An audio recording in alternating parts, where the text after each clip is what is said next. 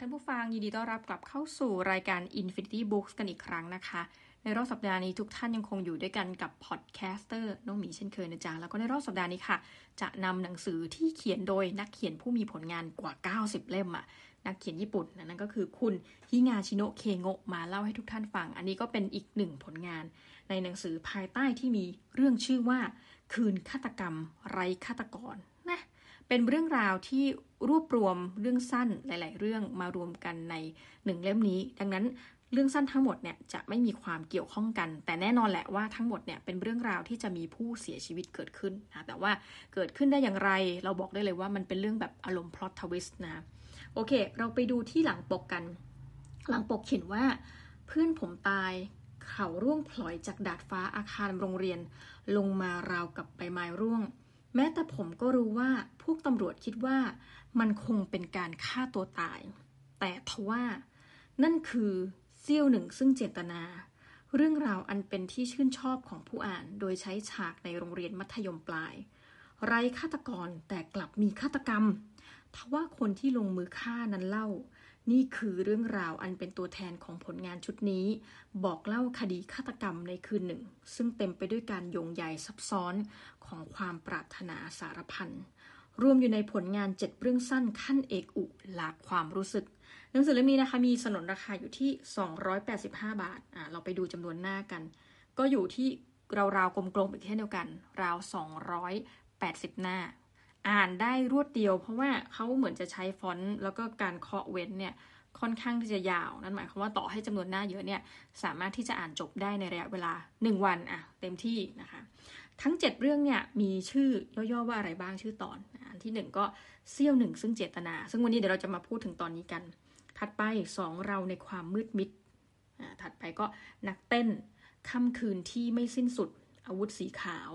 ลาก่อนโค้ชคืนฆาตกรรมไรฆาตกรจะเป็นตอนปิดท้าย ซึ่งอันนี้เดี๋ยวเราจะทิ้งไว้ให้ทุกท่านไปติดตามอ่านต่อเอง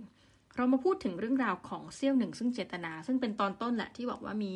นักเรียนมัธยมปลายคนหนึ่ง เด็กผู้ชายฆ่าตัวตาย ซึ่งเด็กผู้ชายคนนี้มีแฟนอยู่แล้ว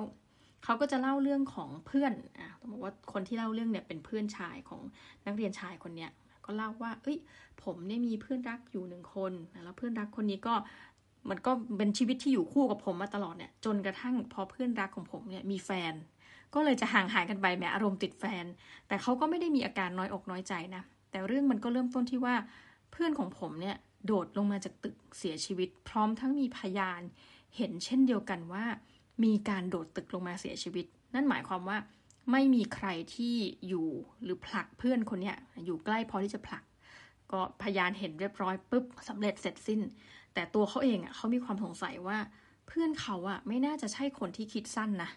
ไม่ใช่คนที่น่าจะฆ่าตัวตาย ก็เลยเหมือนพยายามที่จะสืบเรื่องราวเหล่านี้ลับๆ แล้วก็เขาก็จะเล่าถึงบรรยากาศของโรงเรียนญี่ปุ่นว่าเออพอมันเกิดคดีฆาตกรรมขึ้นเนี่ย ก็อาจจะมีตำรวจเนี่ยมาทำการสืบสวนสอบสวนอยู่บ้าง แต่คุณครูเนี่ยจะพยายามไม่พูดถึง เรียกได้ว่าไม่พูดถึงเรื่องราวที่มันเกิดขึ้นเลยดีกว่า เพื่อไม่อยากที่จะให้มีการกระทบจิตใจนักเรียนนี่เราก็เห็นนะระบบการศึกษาและการจัดการกับเรื่องแบบนี้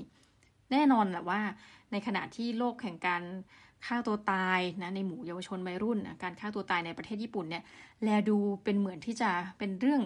เกือบจะเรียกว่าเป็นเรื่องที่เห็นพบได้บ่อยเนาะดังนั้นมันก็อาจจะโยงใยไปที่ว่าตำรวจก็เลยไม่ได้เหมือนมีการบอกว่านี่มันเป็นการฆาตกรรม ทีนี้พออย่างที่บอกค่ะว่าตัวเอกซึ่งดำรงอยู่ในฐานะเพื่อนสนิทเนี่ย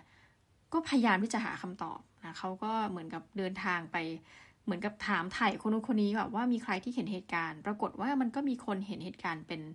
เด็กผู้หญิงคนหนึ่ง ซึ่งในเวลาที่เกิดเหตุเนี่ย เธอก็มองไปที่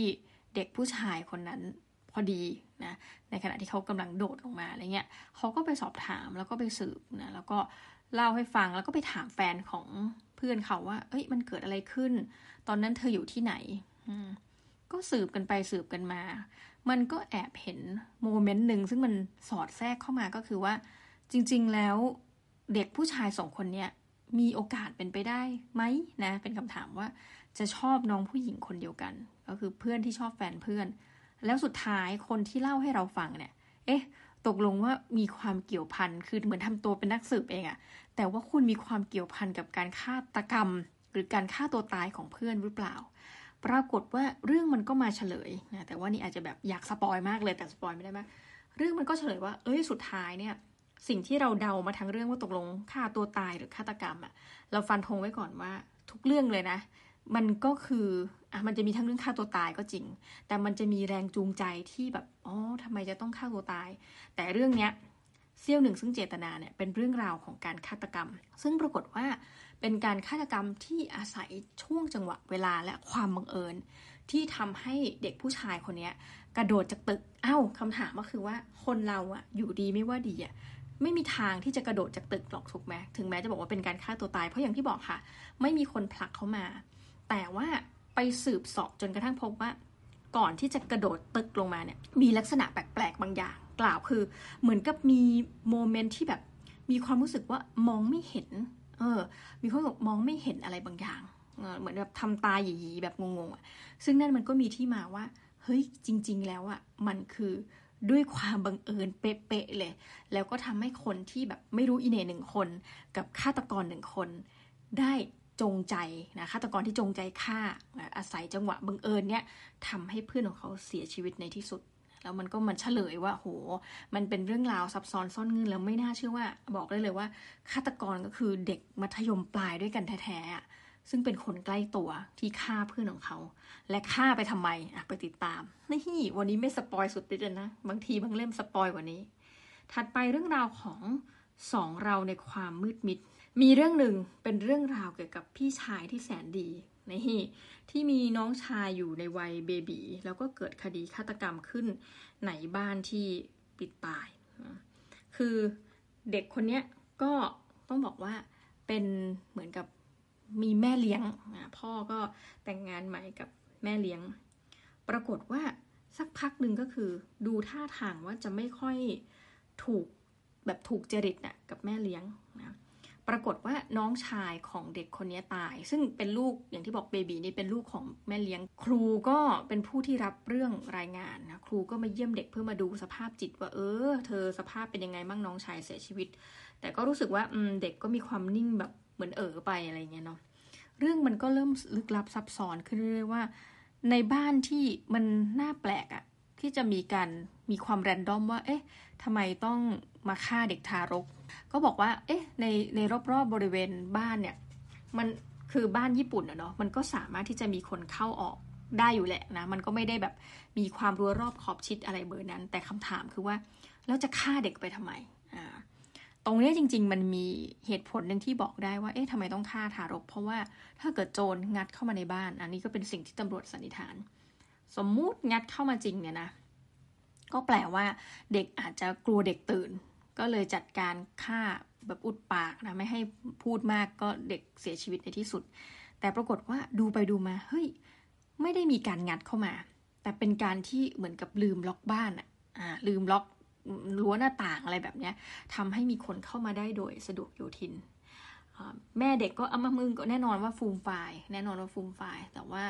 เอ๊ะทำไมคนเราเนี่ยมันจะลืมล็อกอะไรอย่างนี้ได้เหรอ คือจริงๆเนี่ยเธอก็น่าจะไม่ได้ลืมหรอกนะ ปรากฏว่ามันก็เป็นคดีหนึ่งเป็นคดีฆาตกรรมแน่นอน พอแบบน้องชายเสียชีวิตนะแต่ประเด็นคือว่าคนที่ฆ่าเนี่ยมันมีความลึกลับซับซ้อนมาก เขาก็ถามไปว่า ในระหว่างที่อยู่บ้านในช่วงเนี้ย มันมีอะไรที่มันแปลกไปหรือเปล่านะก็มีคนบอกว่าเฮ้ยมีมีนะก็คือว่า มีรถยนต์ลักษณะประมาณเนี้ยที่จะเข้ามาจอดนะเขาก็สอบถามคนที่เหมือนกับวิ่งออกกำลังกายช่วงเช้าเพราะก็เป็นไปได้เหมือนกันว่าไอ้แต่คนที่วิ่งออกกำลังกายเนี่ย อาจจะเป็นฆาตกรหรือเปล่านะถูกไหมคือวิ่งไปวิ่งมาแล้วเฮ้ยเห็นศพเหมาะว่าบ้านหลังนี้ก็เลยวิ่งมาซะเลยเลยแบบเนี้ย แต่เผอิญว่าในวันที่เกิดเหตุเนี่ยเหมือนกับไม่ได้ตื่นมาวิ่งนะก็ถือว่ารอดไปนะมีพยานหลักฐานอะไรเสร็จสับแต่เขาก็สังเกตว่าเอ้ย มันก็มีรถคันนี้จริง ๆ ที่แบบเข้ามาในเวลาแปลกๆเราเป็นรถที่เหมือนกับเราไม่ได้คุ้นชินอะว่ามันอยู่ในพื้นที่แห่งนี้ ปรากฏสืบไปสืบมา มันก็ไปไกลละกลายเป็นว่าแม่เลี้ยงของเด็กชายเนี่ย ก็มีชู้ มีชู้นะคะ แล้วก็การที่ทำไว้ต้องตั้งคำถามว่าบ้านในบางทีไม่ได้ล็อกก็เพราะว่าเมื่อใดก็ตามที่พ่อของเด็กเนี่ยไปทำงานข้างนอก แล้วก็ไม่ได้กลับบ้านเนาะอารมณ์ผู้ชายญี่ปุ่นที่แบบทำงานอย่างเคร่งครัดทั่วไป ก็แปลว่าแม่เนี่ยแม่เลี้ยงใจร้ายของเราเนี่ยเนาะก็จะเชิญชู้เข้ามาในบ้าน แล้วก็อาจจะไม่ได้เข้ามาด้วยประตูทางตรง บางทีก็อาจจะแอบลักลอบเข้ามาทำให้เรื่องมันก็ค่อยๆโปะไปเรื่อยว่า งั้นเป็นไปได้ไหมว่า เออ เนี่ย การที่ลืมปิดประตูก็เพราะชูเข้ามาอะไรแบบเนี้ย มันเกิดจากอะไรนู่นนี่นั่นนะ ปรากฏว่าเรื่องมันก็มีความซับซ้อนนะว่าเด็กชายคนนี้โอ้บอกตรงเรื่องนี้คือพอดทวิสอย่างมาก เขาบอกว่าเด็กชายคนนี้นะกับน้องชายเนี่ยหน้าเหมือนกันเลย ไปประมาณเรื่องมันก็ไปเฉลยค่ะทุกท่าน อันนี้เฉลยแบบขั้นสุดเลยนะว่าจริงๆแล้วเนี่ย เด็กน้อยเนี่ยที่ถูกฆ่าเนี่ยไม่ใช่น้องชาย แต่จริงๆอะ่ะคือลูกชายของเด็กคนนี้ต่างหาก คือเขาถูกแบบอะพูดง่าย ๆ ก็คือ sexual harassment จากแม่เลี้ยงอะ่ะแต่ว่าเหมือนกับแม่เลี้ยงพยายามที่จะทำให้เด็กเนี่ยเชื่องโดยการไปมีเพศสัมพันธ์กับเด็กคนนี้ แต่ไม่ได้มีความรู้สึกว่า